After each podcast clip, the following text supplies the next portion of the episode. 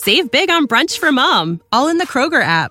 Get half gallons of delicious Kroger milk for 129 each, then get flavorful Tyson natural boneless chicken breasts for 249 a pound, all with your card and a digital coupon. Shop these deals at your local Kroger today or tap the screen now to download the Kroger app to save big today. Kroger, fresh for everyone. Prices and product availability subject to change. Restrictions apply. See site for details.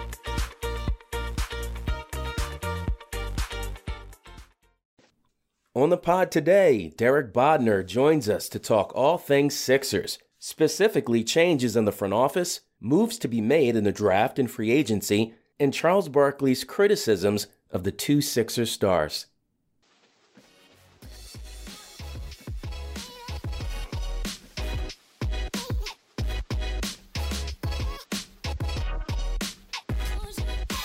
Welcome to the Sixer Sense podcast, hosted by co-site experts Lucas Johnson and Christopher Klein.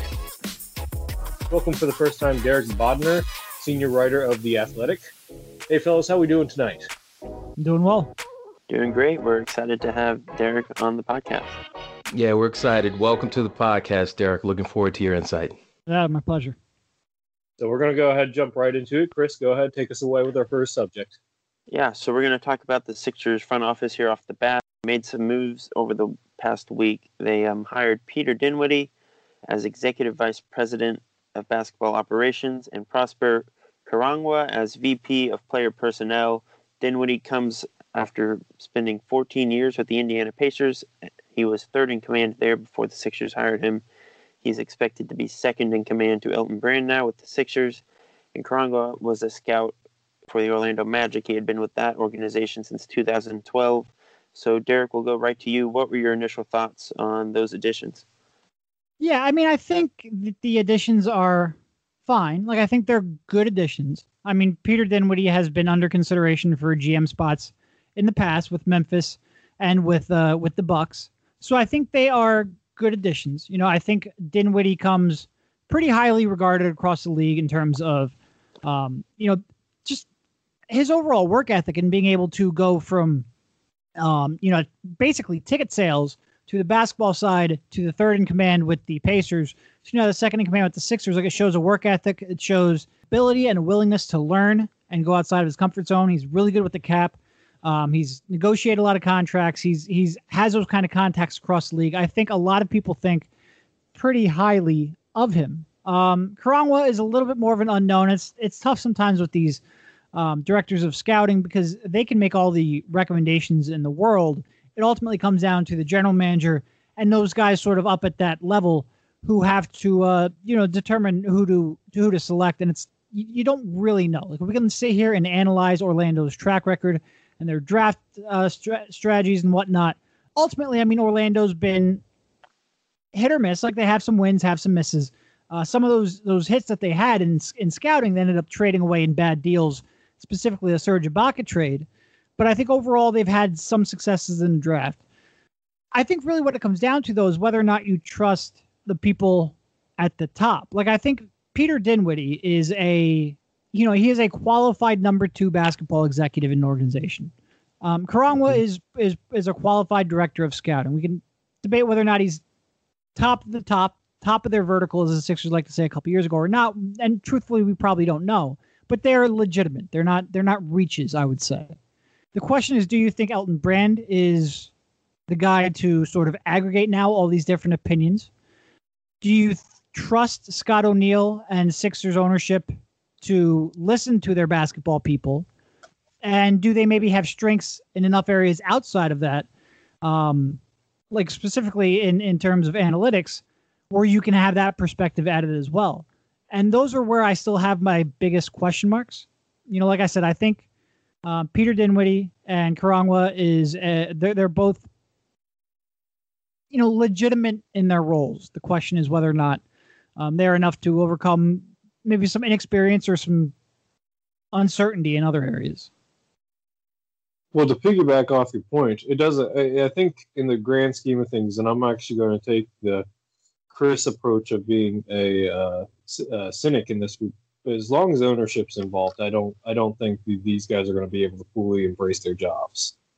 I think we can all just, you know, I think ownership was very. I think I think it was clear to everybody that follows the Sixers that ownership was involved in the coaching search, even though they said it was supposed to be Brand's, uh, you know, choice. Ownership was very involved, and while these guys, like you said, they they were qualified for their positions, we don't know exactly. And you know, Dinwiddie in particular, I think he's he's an up and coming you know executive in this league. If owners aren't going to listen to these guys in the grand scheme of things, I think it's it's all for naught, and that's that's just my approach of it. On to be uh, to be quite frank. Yeah, and look, I mean, ownership wouldn't be listening to Peter Dinwiddie anyway. Ownership would be looking, listening to Elton Brand, and Elton Brand would be listening to Peter Dinwiddie. Um, so that that that sort of structural problem and lack of confidence, like that wasn't going to be solved by this hire. Um, mm-hmm. I mean, I'd, outside of a change at CEO uh, with Scott O'Neil, I don't I don't think there would have been anything that could have been done that would have. And even then, you still have to trust Josh Harris. Um, there was just nothing that was going to be like there was nobody they were going to outside of uh, and this is where you get into a little bit of the um uh the structure of the Sixers front office over the years outside of somebody that you know wouldn't come here unless he was guaranteed to have that kind of autonomy like like a Daryl Morey which I'm you mm. know pick up on the hot name but somebody of that stature outside of that and we we knew they weren't going to hire someone over Elton Brand like that for a while now um, there wasn't going to be a number two basketball executive they're going to hire where you would say that that that quells my concern there. We've seen that Alex Rucker is going to be reassigned to a different role because Dinwiddie is taking his title. Obviously, Rucker is big on analytics. We've seen a lot of reports about the Sixers maybe moving away from analytics and towards quote basketball minds. But do you think anything is really going to be different? And do you trust Elton Brand in conjunction with ownership to really change how they approach building this team. Yeah, I mean it's interesting. They they we've heard all fall about how the move they need more basketball minds. Elton Brand came out and directly said this, and the number two that they hire um, is, is is a business guy whose expertise is in the salary cap. Um, mm-hmm. and you know, Karangwa obviously is a basketball guy. He played at Siena. He played, I think, seven years overseas. But he's essentially replacing Marc Eversley's role in the organization. Um, you know, it is no. Um, I mean, if you're being completely frank, I don't think there's anything that Elton Brand has done in his time that you would say he should be the lead basketball executive in an organization. Like if if if you just took, if you ignored that he was here, and keeping the status quo, even though it's not status quo because there's the whole collaborative and then the CEO and all that stuff. But if you just ignore the keeping the status quo, would there have been any other team that would have said, we're running this job search and Elton Brand is the one that we are landing on? Like, probably not. He hasn't put in the time. He hasn't proven that he is worthy of that position. And the Sixers are trusting him now to build out his staff and to be able to sway ownership in their decision making. No, I don't have confidence this is fully resolved. Um, no, yeah, I like Derek said, Chris. Oh, sorry. No, go for it. I was just going to say I'm going to echo what uh, Derek said. Unless they get somebody of Daryl Morey's stature, which who knows um, at this point, but um, and have him above Brand, I don't really see any change in giving this front office any legitimacy.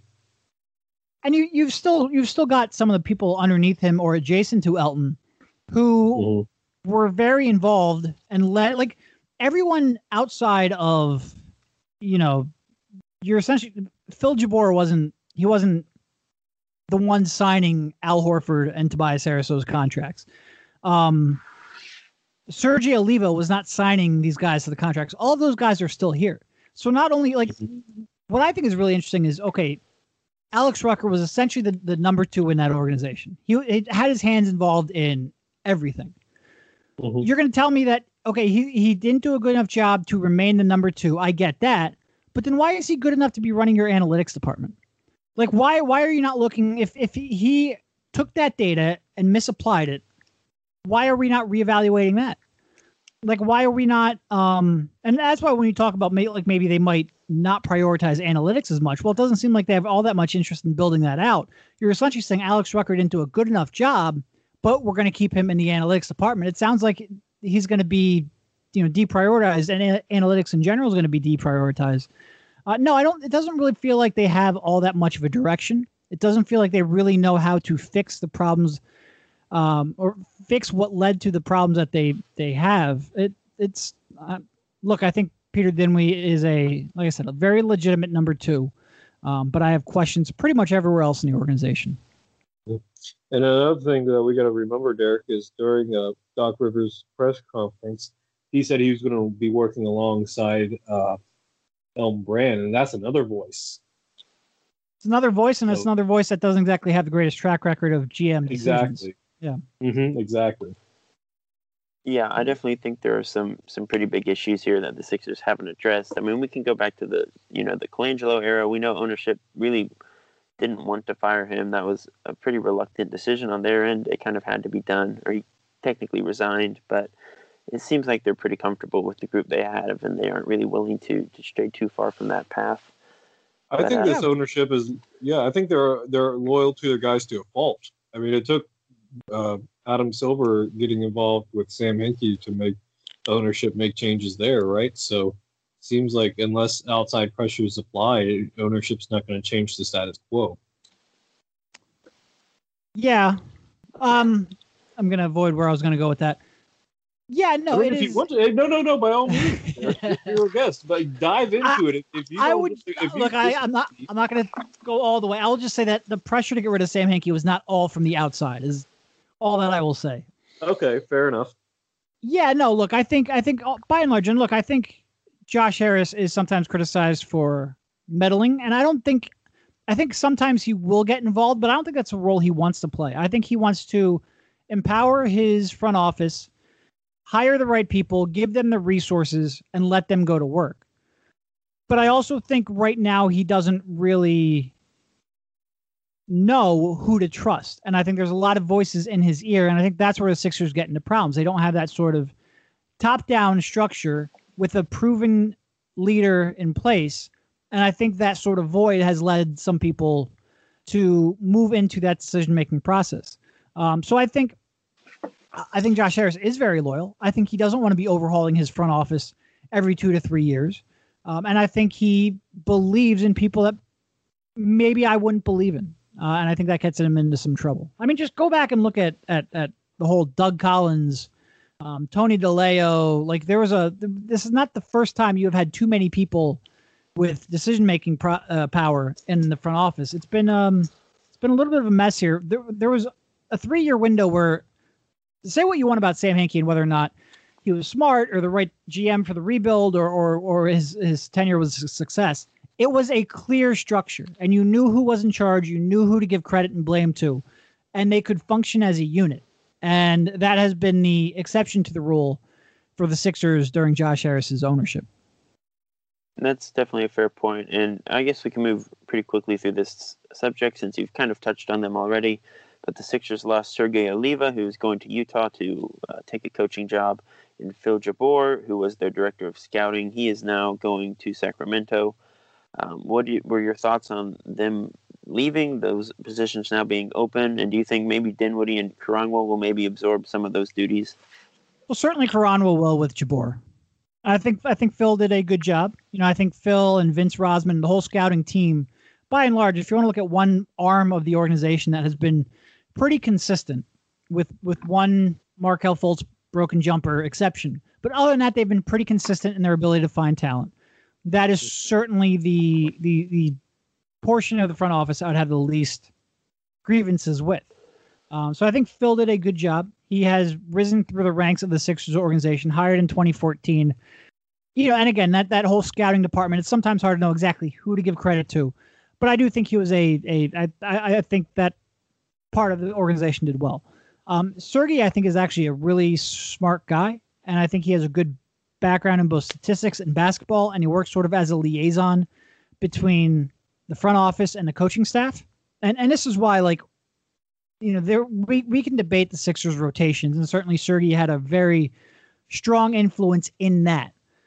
But he wasn't telling anyone to sign like he wasn't the reason behind signing Al Horford. He wasn't the reason behind trading for Tobias Harris. If you look at the problems with this organization, I don't think it was. and again, rotations are fun to debate because everybody has an opinion on them. I think this is much more of a player problem and a contract problem, a flexibility problem, and an assets problem. Sergi wasn't really the driving force behind those mistakes and those wasted resources. Um, so I think he was a, you know, I think analytics have a part to play in team building and in strategy building. I think Sergi had a, a an ability to speak both languages between the analytics department and the coaching staff. And I, I actually think he will be missed. And I know a lot of people, certainly the Sixers, you can read some of the stuff that's been written, want to sort of pin a lot on him. I don't really buy that. Uh, and I don't think it is as clear cut as as people make it out to be. I think he is a a smart basketball mind, um, and that's why he got a, a job so easily. Yeah, I've I've only heard about good things about Sergi. I, I honestly hadn't heard too much about uh, Jabour, but from what I've heard, is Sergi was uh, after Marc uh, Eversley left, he took over the uh, draft uh, process for the Sixers front office during the hiatus, and I've heard nothing but good things. And like you said, Derek, these guys are not the reason for the Sixers' problems. Like you said, outside of Markelle, you can say that the Sixers hit on pretty much every draft pick, even uh, Furkan Korkmaz, who took a while to develop. You know, he he's proven to be at least like a tenth or 9th guy on the bench for a competitive team. So I don't think these guys are the problem, and I think that they're going to thrive where they're going to. Especially, I, I think Phil's going to have a really fun time in Sacramento, assuming that they get a new head coach because I don't think Luke Walton's going to be there for forever. But overall, I think these guys are going to be good good fixtures in front offices, and for Sergi's case, uh, coaching staffs in the NBA moving forward. Yeah, I think anyone thinking that oh we got rid of Ser- Sergi and now we have Peter Dinwiddie, I, if you I think that solves all or accounts for all the mistakes. I I think you're um I think you're being a little optimistic there. But we're going to go ahead and transition to our next subject. We're going to talk about off-season moves here about changing the enhancing the front the, the roster to help enhance both their stars as well as you know help the coach bring in the type of system that would help enhance those stars. So Derek, and you know you have your ear to the ground, I'm sure. Have you heard of any possible uh, free agent targets, or if you haven't, do you have any in particular in mind that you think the Sixers should go after? Oh, geez, if somebody told me who they were targeting free agency, I'd wonder why they were telling me this that, that far out in advance. Um, no, I don't. I don't. If even if I would hear something like that, I wouldn't trust it because why would you be honest with me? Um, yeah, I mean, t- to be honest, I haven't spent a whole lot of time um, looking too deep into free agency at this point. Um, it is interesting. It, it so much has to happen in terms of reshaping the roster and what's the the, the CBA actually going to set at and what's BRI going to be set at. Um, no, I don't particularly have uh, too much in terms of who I would target, just because I quite frankly haven't sat down and, and thought about it too much. Um, mm-hmm. They are in a tough spot. Like I said, with only that low level, mid level exception available. Um, I will say I think this is going to be an interesting year because I don't know how many teams are really going to use their mid levels, and that has twofold impact. First, I don't know how many people are going to truly opt out, and that certainly impacts who you can then pursue. But also, if you are a team willing to use the entirety of your your mid level, even the taxpayer mid level, you can maybe get a little more bang for your buck than you would in other years, just because there's so much income uncertainty and future lo- sal- salary cap uncertainty. So I think it will be interesting. But in terms of a specific name, I truthfully don't have one for you right now. What about you, Chris?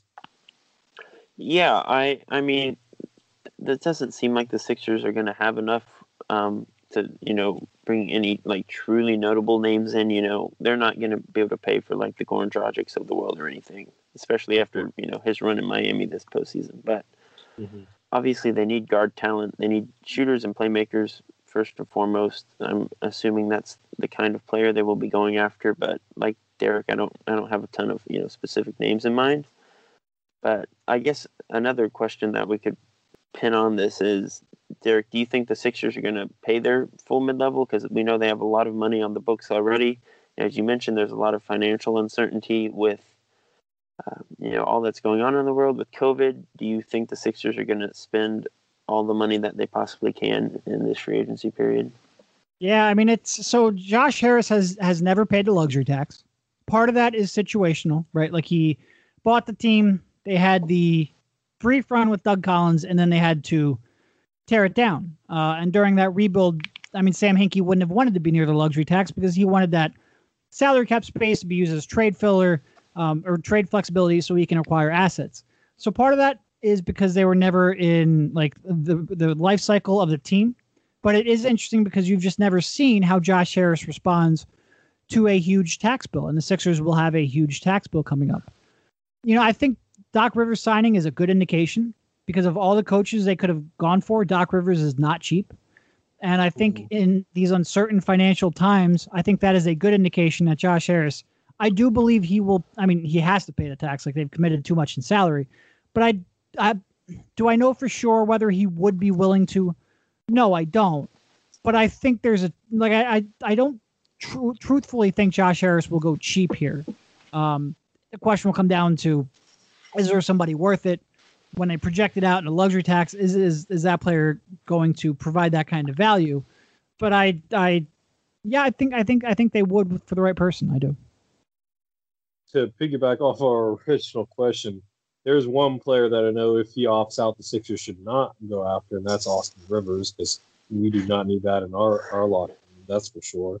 Well, um, you, yeah, you know the Sixers are going after this are, are against going after the sons of prominent people in their organization. They've proven that. Oh yes, of course. So yeah, yeah, yeah, no, definitely. And then, um, but two guys that I think of that could be potential targets, and one of them, me and Chris have adamantly uh, fought on on this podcast about. So Chris knows exactly who I'm about to say. Um, is one is Isaiah Thomas. He just okay. got. Uh, well, no, think about it. I, I I know that's that's everybody's initial reaction, but he got hip surgery. Now he has full range of motion in his in his leg again. So there's that. And if he can give us 80% of what he could back when he was with the Celtics off the bench, that's a win for the Sixers because I could definitely see Doc Rivers using him like he's used Jamal uh, Jamal Crawford or Lou Williams in the past. Uh, Another guy that I can, yeah, another guy, the other guy that I can see is um, is Reggie Jackson. I think he's willing. He's proven that he's willing to go to a winning team. He saw a lot of success with Doc in his short run with the Clippers. I think, and you know, his reputation still isn't great because of all the injuries that he had in Detroit. So I think he takes a one year flyer with the Sixers on a, a minimum contract and he can be that. You you probably have him come off the bench, but you could start him if you want to, and he's good for at least 14 points a game and five assists.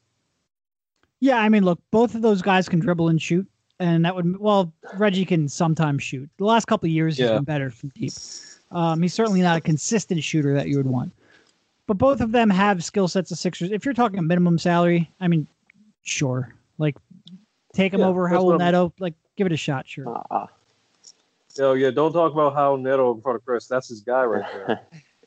Look, I think Raul Neto is a fine 10 to 15 minute per game regular season point guard.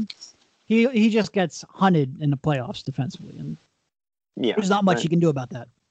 Yeah, no, I mean, I, I don't have have that high an opinion of him. I, I think that's a dead on assessment, but I mean, yeah, just was, as far as IT he, goes, he was not as bad as I think. He, he became a, a, a real sore spot, but for what he is, he is not as bad as I think people made him out to be.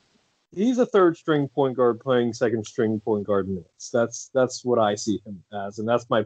I don't I don't have a problem with the player himself. I just have a problem with the fact that the and this goes back to down brand. You sign a third string point guard, and you know you had Trey Burke who was phenomenal for the Mavericks during you know the bubble and everything. But you know, let's not let's not bring up that old sore because.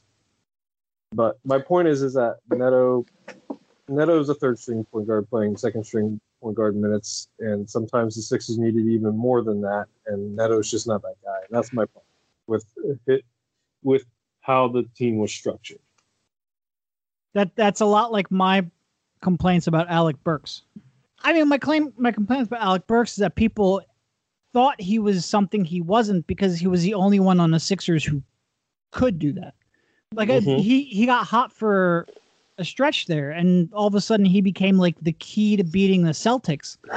That has never been Alec Burks' game. Like he is going to hit a cold spell, and when he hits a cold spell, he's not going to give you any value, and that's fine for like a 15 minute per game scoring threat off the bench. But I think a lot of people thought he was going to be the, you know, he should be uh, put put Alec Burks in a pick and roll every time down the court, and that's just a it, when your team is in a spot where you are relying on that, that is freaking terrifying, and and really shows the the amount of mistakes made along the way. So For can. I can I just ask ask you what did you think of Trey Burke on the team? Because I thought Trey Burke was uh, uh, an answered prayer for the Sixers. No, he's not perfect, but he could he could he could do what the Sixers needed in the playoffs. And he I mean, could I do it thought I thought efficiently. I thought if if if Trey Burke was playing 25 minutes per game, he might have been the worst player, worst defensive player in the playoffs. Um, you know, I Mhm. think he, you know, I, th- I, I frankly as an offensive player, I think he has a role like the shooting off a screen. He's a little bit more of a playmaker than Alec Burks is. Um, misses some passes because he's so short and he can't uh, can't can't see all the vision lanes, but he has a little more of a willingness and creativity as a passer. Whereas Alec Burks is one of the worst on-ball passers I've seen in quite some time. Um, you know, I thought he had a role. I do think like people give Dallas a lot of credit for bringing him back and putting him in that role. Like Dallas, Dallas let him go last year. Like, and there's generally a reason for that. Um, you know, I thought he played very well for them this year. Play, had a couple huge games in the playoffs. I sort of fall in the same spot though. If you're relying on Trey Burke to be filling that role, you're Mhm. really playing with fire. Like I don't, I don't like he is, and especially on a team that has so many other like that's sort of like the the problem with the Sixers too. You have a lineup that's all defense, Mhm. but in order to rectify that, you start playing players who have no prayer of defending in the playoffs. Furkan Korkmaz, Trey Burke, in your example, um, there's just nobody who can give you even a little bit on both sides, and it's it's it's a tough spot. Like, should they have kept him? Probably. Um, did I necessarily buy that? Because he shot like what, like forty five percent from three or something absurd with the Sixers. Did I expect Yeah. like there was a part of me I expect him to come out and shoot thirty one percent in the second half, just because he's never been that consistent of a three point shooter. But he was. I mean, he was. He was good. He was good with the Mavericks. It's just I. I'd love to see someone like that who has a little bit more on the other side of the court. But it's everything is a trade off with this team. Fair enough. Fair enough. Uh, so let's move along to our next section. Obviously, uh, you said that you haven't been told anything about any potential offseason moves. So, what trades do you expect to see this offseason? Obviously, I think we can all say Al Horford, but uh, do you have any uh, destinations for Al Horford, or is there any other trades that you expect to see the team make this off offseason? Yeah, I mean that's a it's a great question because if, like if you're going to tell me a destination, I have to figure out who wants a center who costs thirty million dollars or twenty seven million dollars a year, and there just aren't that many teams that are in need of a center and willing to invest that many resources in it. You know, everyone's going to go to Sacramento, and Sacramento was the other team. There are three teams that really pursued Al last year. First was Boston, who didn't expect him to opt out. Um, but once a number got as high as it did, I think they lost interest pretty quickly. And then there was Mhm. Sacramento and the Sixers. So Sacramento very clearly had interest last year. Now they've they've revamped their front office. Um, so do they still have interest? I don't know. But certainly in terms of and I mean the Buddy Hield speculation took a little bit of a hit when they brought Dave Yeager over because the two of them don't exactly have a perfect history together. But you know they are certainly a team who has had interest in the past. I don't know if they still do, and I think that'll be something to watch. Outside of that, you know, I, the Hornets maybe. I don't. who- Who knows? Like it's it's real tough. It's just a there aren't that many people interested in spending that much money on a 34 year old center. It's uh, I, it's tough to say. Um, I think the most interesting name in the trade market is going to be Josh Richardson, just because in Mhm. part because he doesn't really. You, you just want more shooting from that spot, more consistent shooting, um, a little bit more shot creation on the perimeter, to where you're not covering your eyes every time he takes two or three dribbles. Like there could be a better fit to put in that role, and also he Mhm. has trade value. You know, I think he has more value to some teams than he does on the Sixers, which really makes him a prime candidate to be traded. And also, I mean, we talk about the luxury tax. When you're staring that big of a luxury tax bill, are the Sixers going to want to give him his next contract, or will they let him go anyway? So I think he is the ones to sort of watch out for. You know, Tobias is just it, it would be tough to move him. And I you know, I think more or less look, I'm I'm a I'm very critical of Tobias. I think he is overrated by many, in, including I mean Elton Brandon in the Sixers front office. But I think he can still add value to the team. Um, whereas Mhm. what you would get back in a trade because he's such a negative contract and such a negative asset um, that you, I don't think you're gonna get anyone who's nearly as productive as him. So I think it's going to be tough to see him move. So I think I think Al and, and Josh Richardson are two most likely. Yeah, I think I'm on the same page, Derek. In other words, undoing the entire 2019 offseason. yeah, Please, please. exactly. Um, Can we just get Jimmy back too? Yeah, I mean, like with Al, of course, the Sixers are probably gonna, you know, look and try to trade him as hard as they can. But again, I, I really just haven't seen a spot where it makes sense for the other team to trade for Al Horford. You know, we can mention shit like Chicago, but they have Wendell Carter and Lauri Markkanen and Daniel players. You know, Golden State. Like, do you want to trade Al Horford for Andrew Wiggins? Is that really oh, no, where the don't. Sixers want to go? Probably not. So there, there's not a lot. I, I a don't lot want out there. that trade to happen because I don't want to spend the next three years of my life debating on Twitter whether whether Andrew Wiggins is actually good. Please don't do that. to me. Oh, yeah, and Wiggins' contract is longer and has more guaranteed money than Horford. He, he's one of the few players who might actually have a worse contract. So I, Oh, I for would sure. advocate against that. Yep. Um, but yeah, like you said, Tobias is probably stuck here for at least a couple more years. There's really nothing the Sixers can do about that unless some other team, uh, you know, goes insane. But uh, yeah, I think Josh Richardson is someone the Sixers should dangle. I, I like the idea of maybe like a Spencer Dinwiddie swap with Brooklyn. I think he would do a lot of good for the Nets. I think he makes a lot of sense there. But uh, I would do that in a second. yeah, I would do that It in a would second. depend. I don't Also, think also low key, I would love to see Sports Talk Radio get their Dinwiddies confused. That would be fun too. Oh, that would be fun too. Definitely. yeah. I, I, don't mean, think Dinwiddie Brooklyn doesn't. should do that trade, but I think No, I don't. would I, if if if they put him on the market, and look, we can debate whether or not he's going to fit in their next year's rotation. If they put him on the market, I think they get a much better offer. Oh yeah. Oh yeah, much better than Josh Richardson and say those first round pick this year. That's I what I agree. would I do. Yeah. Um, Yeah, very possible. But uh, the Sixers are really just kind of, you know, they've drawn themselves into a corner. There's not a lot you can do with the pieces that they have. They don't have any financial flexibility. They don't have any contracts, you know, besides maybe Josh that people really want. Uh, you could use Matisse, of course, or Shake as, you know, trade bait, but there's better trade bait out there on other teams. mhm. So, I mean, obviously the big like elephant in the room is Chris Paul, and who exactly is going to go after him. We've seen reports that the Sixers and the Knicks and the Bucks have interest, but if Milwaukee really wants Chris Paul, they probably have a better package. The Knicks really want Chris Paul, they can probably offer more in terms of draft capital. I don't know why the Knicks would do that, but they're the Knicks, so it's very possible. Uh, so we'll see what happens, but I don't, I don't have the most optimism. Yeah. Yeah. For me, I one other destination that I want to add as a possibility, and I, Derek, I want your opinion on this. Is I could I could see with D'Antoni and Morey gone, I they need they have a need at center because I don't expect them to stick with microball. How would you feel about Al Horford being traded to Houston for some of their rotational guys? Yeah, I mean, I think that probably comes down to like what exactly. um, I mean, there's a couple different ways. Give me a useful player, sure. Give me shorter contract, sure. Um, and without knowing exactly what Houston's, you know, salary cap situation is like, yeah, I think there's probably something that could be worked out there. Um, it's tough to sort of speculate right now when you don't know who on Houston is going to be making those basketball decisions and how they're going to value evaluate the pieces that they have. Um, I mean, what like what exactly are we uh talking?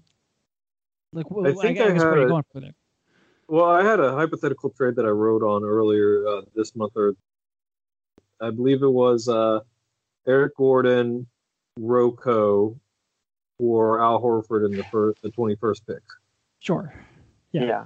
I, I just don't know if Houston does that because RoCo is what I would consider him a, a better player probably than Al at this point. And Oh, yeah, maybe definitely. they don't want to stick with PJ and RoCo in the you know front court, but I don't. It didn't not work. I mean, Houston's small ball was pretty effective. and there are more affordable, decent center options out there. Not a lot of teams Oh, yeah. are spending big money on centers. As Derek mentioned earlier, you can find like a vet minimum center who can fill 25 minutes a game and probably do fine, and then rely on those small ball groups late in games. Uh, so I, I really don't see why they would be in a, a rush to trade important guys for Horford, whose contract is just you know monstrous at this point. I mean, look, I think Two I other think, guys behind besides RoCo, but it, yeah, I get what you're saying too. I think with with Hu- I mean Houston's real interesting because they have a very unique style of play, a style of play that, quite frankly, takes a little bit of courage to play.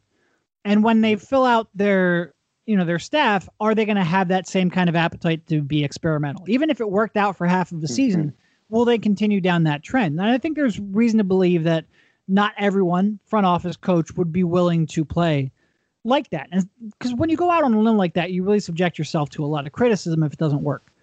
And I think Mhm. that's I, I think the NBA by and large, and look, the NBA has changed very drastically here in the last decade, 15, 20 years. But by and large, people like the comfort of it's been done before. And even when the three point revolution happened, a lot of people criticized Houston and Golden State, and even Doc Rivers a little bit criticized people for going a little too quickly towards the three ball if they didn't have the personnel for it. So I think there's reason to Mhm. believe that Houston might want to change it up. Um, but that does For seem like an awful good, like it. It seems like a a good trade for the Sixers, and b we have to see who they uh they end up hiring. Yeah, yeah, definitely.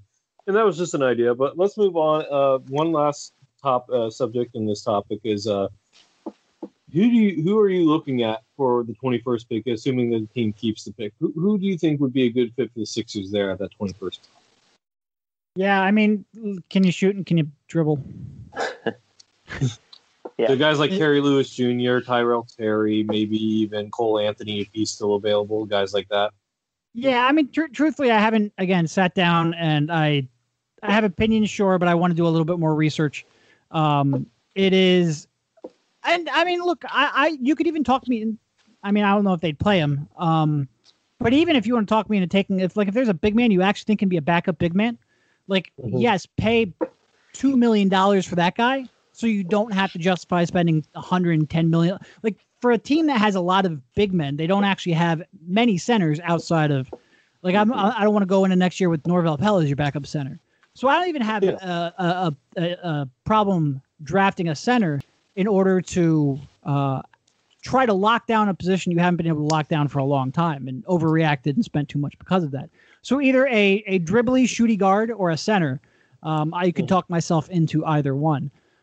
I Yeah. like I said I- before I actually put my my name down on giving recommendations. I have to do a little bit more research, which is pretty much all I'm doing here over the next month. I'm looking forward to it, but I just haven't completely gotten around to it. Yeah, I think that's again, yeah, just dribblers and shooters is really all the Sixers have needed for a while now. Um, but building off your point about them maybe taking uh, a center, I mean, Poku is a guy that I really like. I, I, I don't know if I can say his full name uh, uh, fluently. European guy. Alexej, Alexej something in that vein. He, I mean, he's a top ten guy for me. He's a seven footer who can, you know, shoot and move like a wing. Obviously, there's always appeal with those guys. I don't know if he's someone you could play next season. He might not even be in the NBA next season. But if he's there at 21 and you're not super sold on the guards, or you think maybe we can get, you know, DJ Augustin or something in free agency, then I'd be totally down for, for that pick, just personally. Yeah, I you know, big man wouldn't be completely out of the realm for me, but it had to be somebody like Jalen Smith. I, I he's he's the one like mid first round guy that I'm really sold on because he can stretch the floor and he's a good rim protector. That's what you need from a big man on this team with Ben Simmons. And I think that Jalen Smith can provide both. I'm not sure about Pokusevski. And uh, regarding that, not just when he gets here, or you know, can he be a rim protector, or if he's going to be more or less like Spencer Hawes type guy. Uh, Yeah, that's it'll be what- another when is Dario coming over situation. I don't know Mhm. if the fans Yeah, can handle that. I don't think anybody can handle that right now with everything else going on. and Uh, also just the level of competition that he played against like that that is is one which would be really interesting because it is um it, it's sometimes tough to translate and i remember going back when i watched Giannis in second division greece And we were one of the few. I was I was at Draft Express at the time, and we had gotten some uh, footage before. Really, he became a name in in in, in, in public draft circles and just watching it and it's just like this is YMCA ball. It's really like yeah, he's clearly very athletic and has an exceptional body, but how quickly will that translate? How well will that translate if he gets bumped off his spot? Like there was a lot of uncertainty just because that level mm-hmm. of competition was so far away from mm-hmm. what you're used like the difference between second division Greece and, you know, top division Spain is enormous. Um, like that does not compare to the ACB and it is it's tough it's a which is part of why the draft is so much fun. But that would be a, uh, I think he's an intriguing player. That would be tough to make that projection. Mm-hmm. Yeah, it's definitely a risk. Um, but we're gonna we're gonna move into some talk about Doc Rivers now. Uh, Derek, just in general, what do you think Rivers' biggest impact is going to be on the players? Um, just whether it's in terms of system or you know motivationally, how do you think you know what do you think his biggest impact is going to be? Yeah, I mean, look, I think that is where he can make the biggest impact is motivationally or or in terms of accountability or you know, I think the biggest question you have you know, I think I think first of all, I think a lot of people bring up Brett Brown whether or not he could hold his players accountable.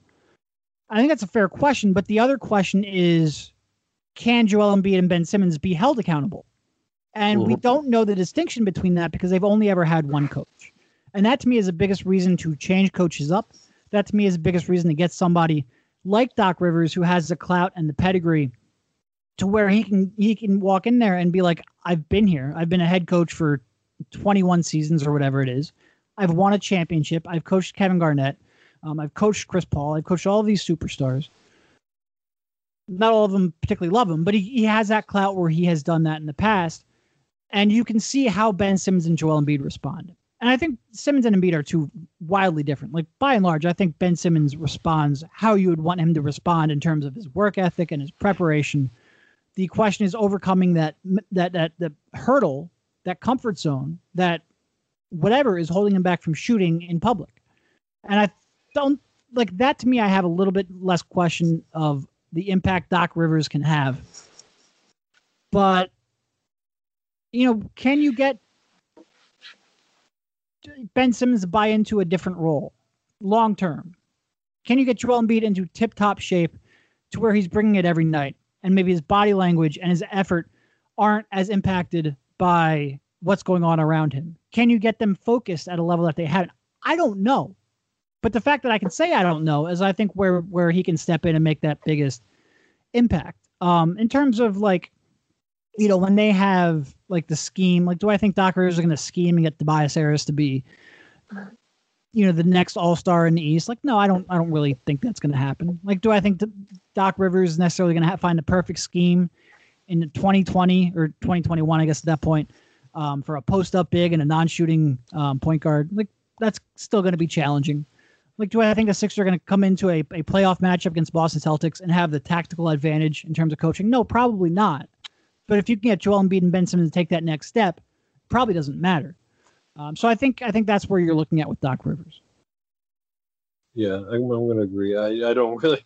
You, you took everything that I had to say, Derek. So I don't have much to add on that. And I think Doc Rivers isn't worried about Ben's shooting. I think all of us are, myself included. But I think Doc Rivers, it, like he said in his press conference, he's not too worried about it, and we'll just see where it goes. But I think you're right. Having them take the next step step is important.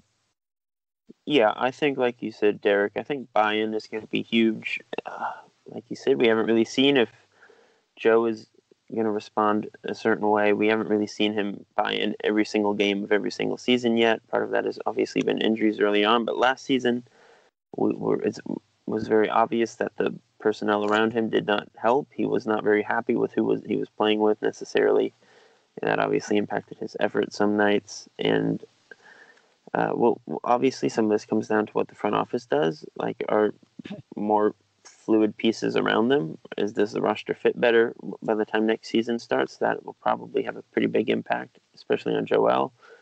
Yeah, with Ben, I've been pretty vocal on the podcast about just. I think we probably just have to accept Ben for who he is at this point. I, I don't really expect him to shoot a bunch of jumpers anytime soon. I Obviously, it would be nice if he was willing to space to the corner and take those spot up jumpers consistently.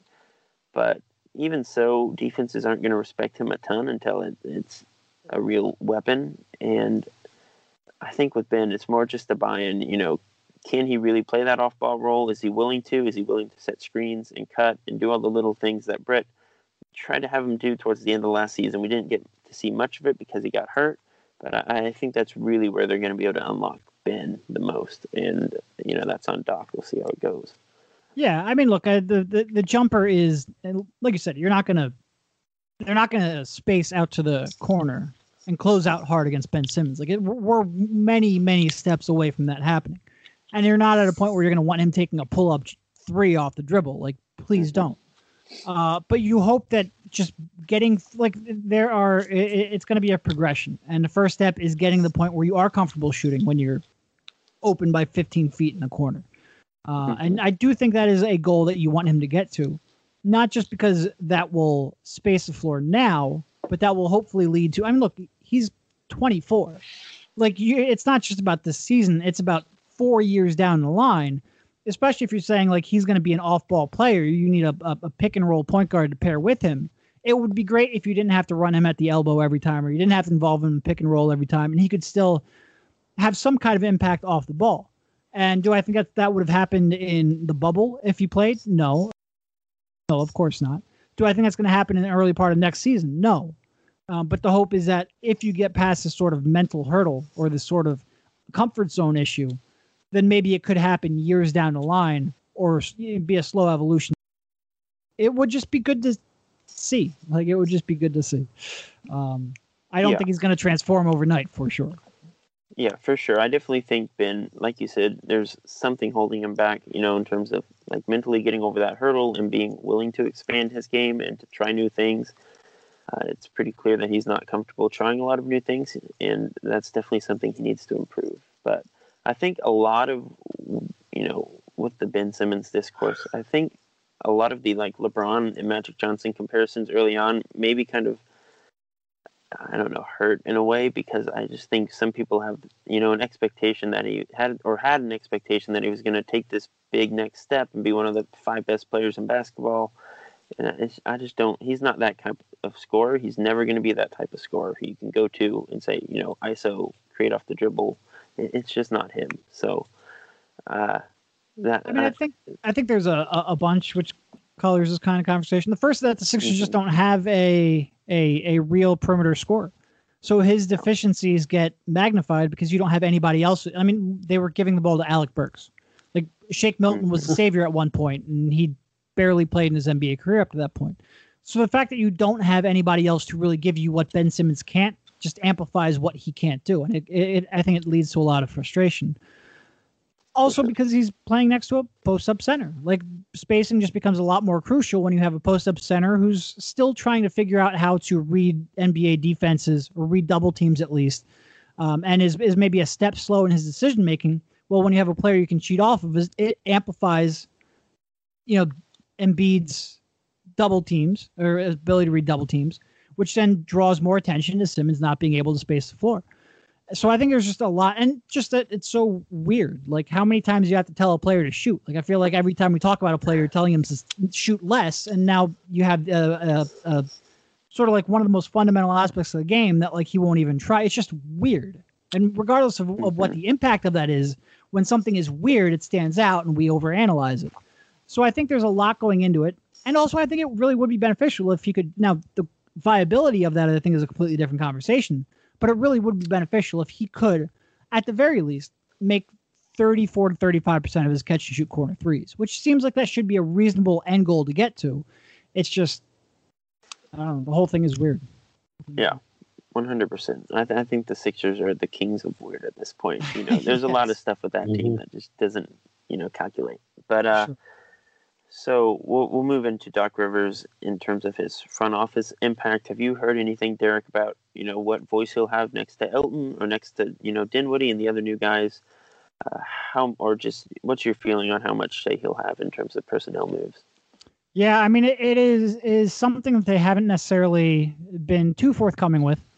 You know, I think there is like Do I think he's going to be leading trade calls? No.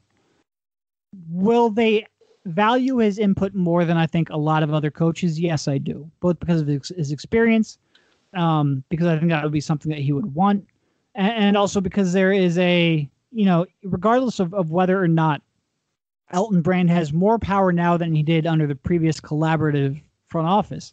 He is still one of the most inexperienced GMs in the league. So there, with that, I think comes a little bit of an opportunity for an established coach to, you know, weigh in. And I, I do think they will value his input. I do think they will consult him on every move. Um, beyond that, I, I think it's still a little bit to be determined, but it is um it will be something to watch for sure. I mean, when he was asked during that press conference, and he said like I'm looking forward to working with Elton, and he thinks the off court is just as important as the on court. Like that was a little bit surprising and a little bit telling. I think. Um, yeah, I definitely think he will be weighing in on what he thinks the uh, Sixers should do. Yeah, I mean, we kind of talked about this early in the podcast about how you know, he's going to be another voice in the front office. I, I think that, like you said, Derek, he's going to have a voice. He's going to have an opinion. Now, is he going to be telling Elton which players to go after? Probably not. But you know, at the same portion, with this team, you really don't know. yeah, absolutely, Abs- and, and look, and, like the question comes down to if if Elton says I want this guy and Doc says no, I don't I don't agree with that. Where do they go? Mm-hmm. like you said, I don't expect him to be being like. I think this guy at 21, I really like him. Like I don't, I don't think he's going to be um, that involved. The question is whether or not, like, could he, you know, when they disagree strongly, it, it it'll be something like I'll be keeping my eye on it for sure. Mm-hmm. And again, I mean, I think Scott O'Neil and Josh Harris probably factor into the equation too. Like, who who are they going to listen to if something 100%. like that occurs? job titles don't mean jack if the owner trusts one guy and not the other. Yeah, for sure. Yeah, exactly. Mm-hmm. And, and you know, until Austin Rivers is in a Sixers uniform, we probably shouldn't raise any you know alarms. But it's something to watch. So now we're going to turn the corner and talk about our thoughts related to a recent quote by former Sixer All Star, All NBA Charles Barkley. So he was pretty critical of the two Sixers young stars most recently and here's the quote Right now, they're all stars. It's time to be superstars. We give you 167 million. We shouldn't be worried about your conditioning. We still shouldn't be wondering if a guy can shoot or if a guy's going to get in shape. If I just gave them 170 million last 2 years, it's time for them to grow up. So guys, does Charles Barkley have a point urging the two young stars to mature faster or do we need to just let them develop at their own pace. Derek, what do you think? It is interesting to hear Charles Barkley criticize someone for not being in shape. Now, to be fair, like Moses got on him and and sort of turned him around for a portion of his in that regard. But it is it is a little do as I say, not as I do. Um, does he have it? Sure, he has a point. Uh, like I think some of this is um you know, I don't. I, Simmons shooting, I think, is completely different. It's just I don't think that is a maturity issue nearly as much as it's it's it's confidence and it's comfort. Like I think it's complete. It's just completely different. Like I don't think Ben Simmons is not shooting because he's immature. Do I think Joel Embiid could be in better? Of course, Joel Embiid could be better conditioned. Um, but I don't. If you guys like, hear a baby screaming, that is my daughter. She's very excited. Oh sure. Does she? I mean, does she have any? How's her jumper? Um, uh, her her jumper is non-existent yet. She's not even two, but um, I promise you, I'm going to develop it once she hits like five. Tuck, tuck that elbow. Tuck that elbow. Um, tuck elbow. Look, I the Sixers. I at six two stars. I think need to. I do think they need to mature. Uh, and but I don't necessarily like Joel. Yes, get in shape. I'd love to see one of them become a more consistent leader in the locker room. And it's tough because none of them are, I think, natural. Like they're both natural introverts. But I think so much of a team can take on the personality of their star players. And I think the Six would be well served if one of them more consistently stood up and led by example. And like Joel's body language, I think sometimes can be improved, and I'd love to see them uh, mature that way. But like I said, I just I, I don't view the jumper as maturity. Um, mm-hmm. I think Joel needs to get in better shape. I think it's 100% fair. But it's it's like I think I think they need to grow as players too. Like I think Joel needs to become a better and more patient and more willing passer out of the post, and not feel like he has to score all the time. And I think part of that is personnel, and there's I think there's so much that goes into it. Um, you know, I think we sometimes overly simplify it. Like if Joel Embiid gets in better shape, the Sixers are set. No, the Sixers still have some very gl- glaring holes in their their roster and their team that, especially in today's NBA in, in 2020, they need to resolve. And, and like Joel Embiid just magically playing at an MVP level doesn't solve all of these issues. And hit Joel Embiid being able to play 33 minutes at consistent effort just doesn't make all of these go away. So I think that's a little overly simplified from Barkley's point of view, especially for a guy who you know requested a trade out of a city because it was poorly run. Like you would expect, maybe he would have a little more sympathy for two players who right now I think are on a, a pretty poorly run team. Um, so yes, I think I think baseline yes they need to mature, especially like I said. I think I think Embiid in terms of being a a little more cognizant of maybe being on the leadership role of the team and being in better shape. Certainly, I think he can make steps in those areas.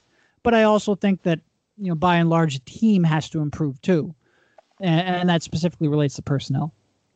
Yeah, I think you're spot on, Derek. Um, obviously, there's a lot of ways for both of them to grow, but at the end of the day, I do I do think it's on you know Elton and that front office to make the personnel decisions, make better personnel decisions, and to put a team around them that can function.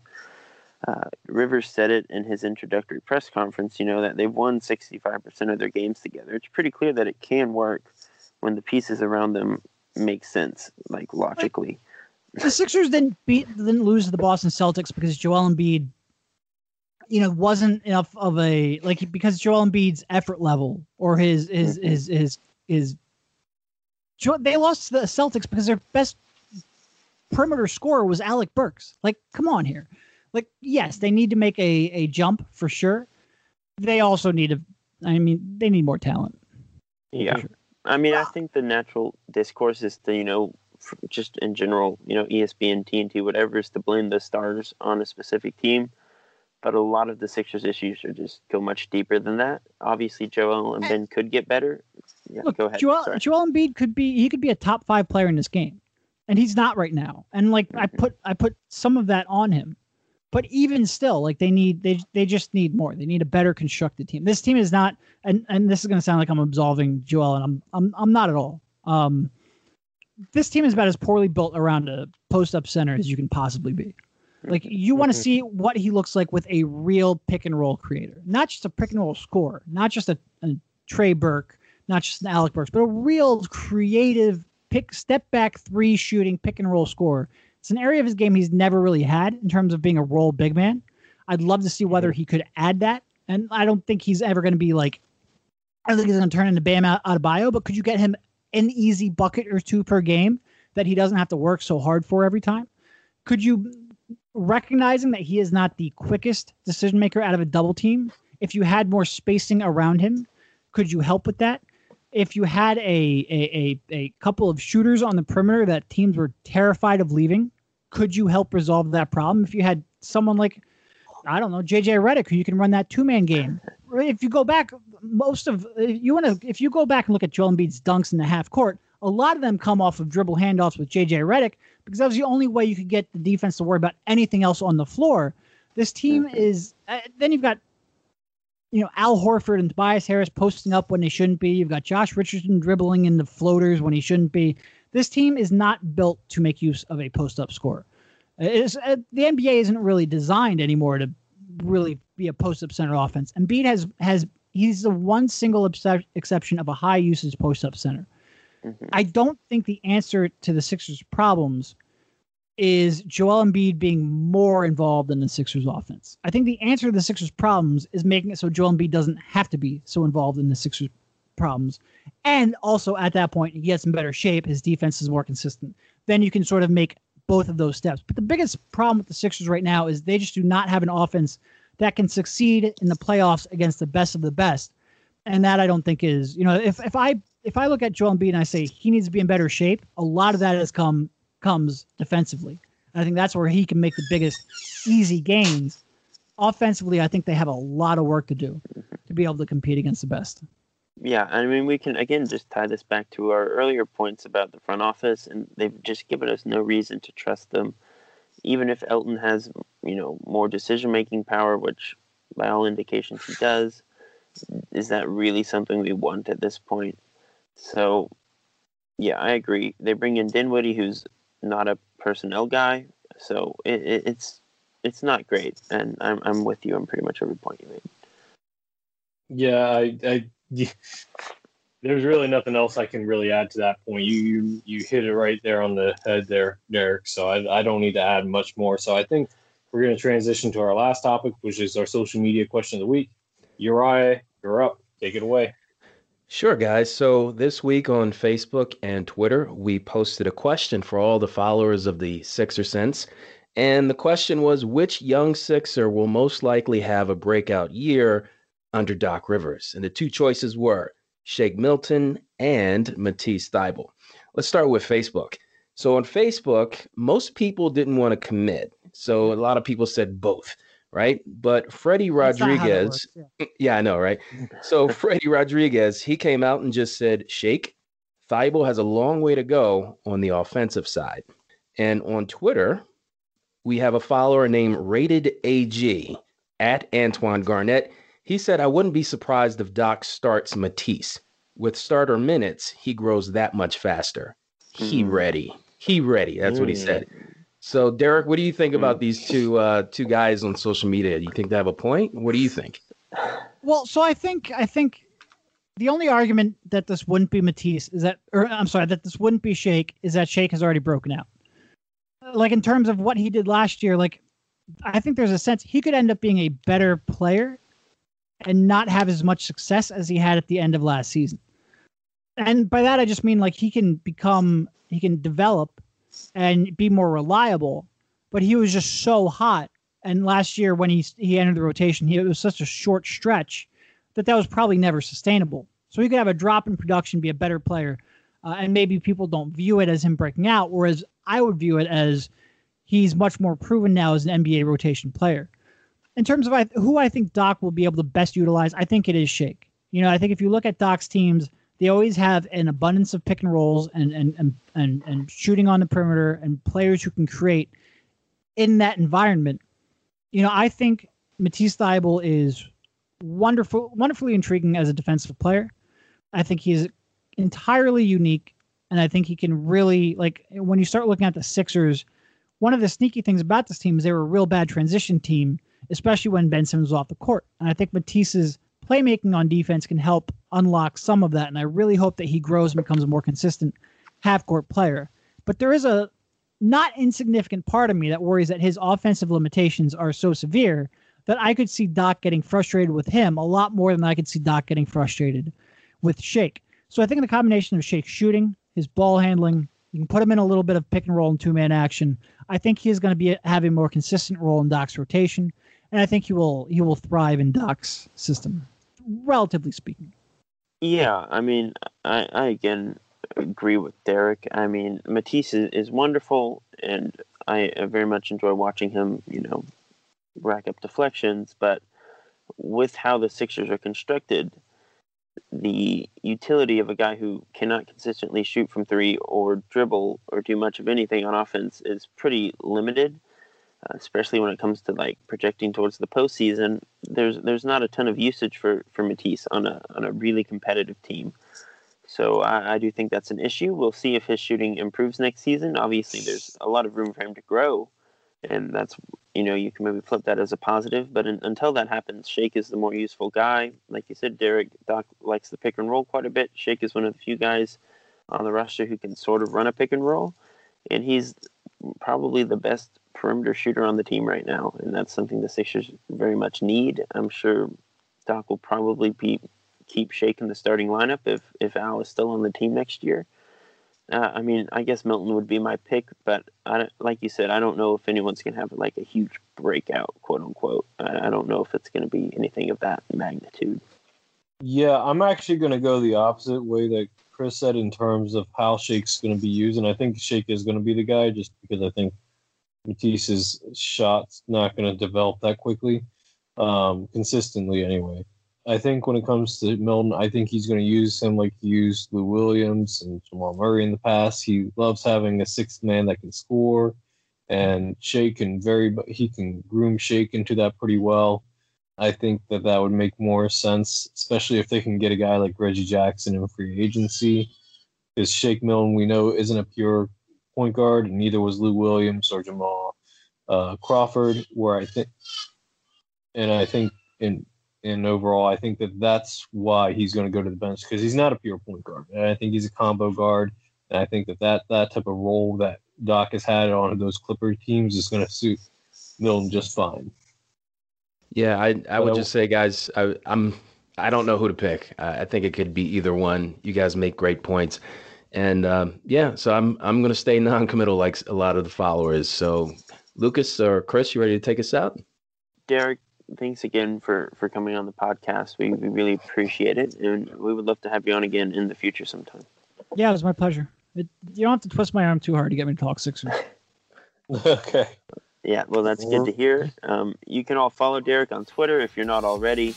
Uh, you know, what are you doing? Um, it's at Derek Bodner NBA. You can read all his great work at theathletic.com slash dot com slash Philly. And you can listen to his podcast, uh, the Sixers Beat podcast. Great stuff on there all the time. To all our listeners, we really appreciate you for tuning in to another week of Sixers Conversation. Obviously, this is a very tough time in the world, and there's a lot going on for a lot of people. So we really do appreciate you giving us the time of week to just, you know, sit back and talk Sixers, and we'll be back again next week.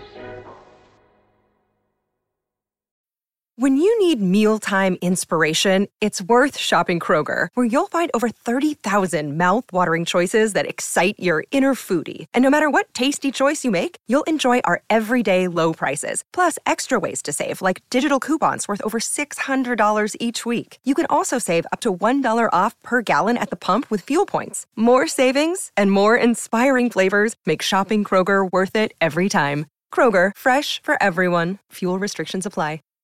Save big on brunch for mom, all in the Kroger app. Get half gallons of delicious Kroger milk for 129 each, then get flavorful Tyson natural boneless chicken breasts for 249 a pound, all with your card and a digital coupon. Shop these deals at your local Kroger today or tap the screen now to download the Kroger app to save big today. Kroger, fresh for everyone. Prices and product availability subject to change. Restrictions apply. See site for details.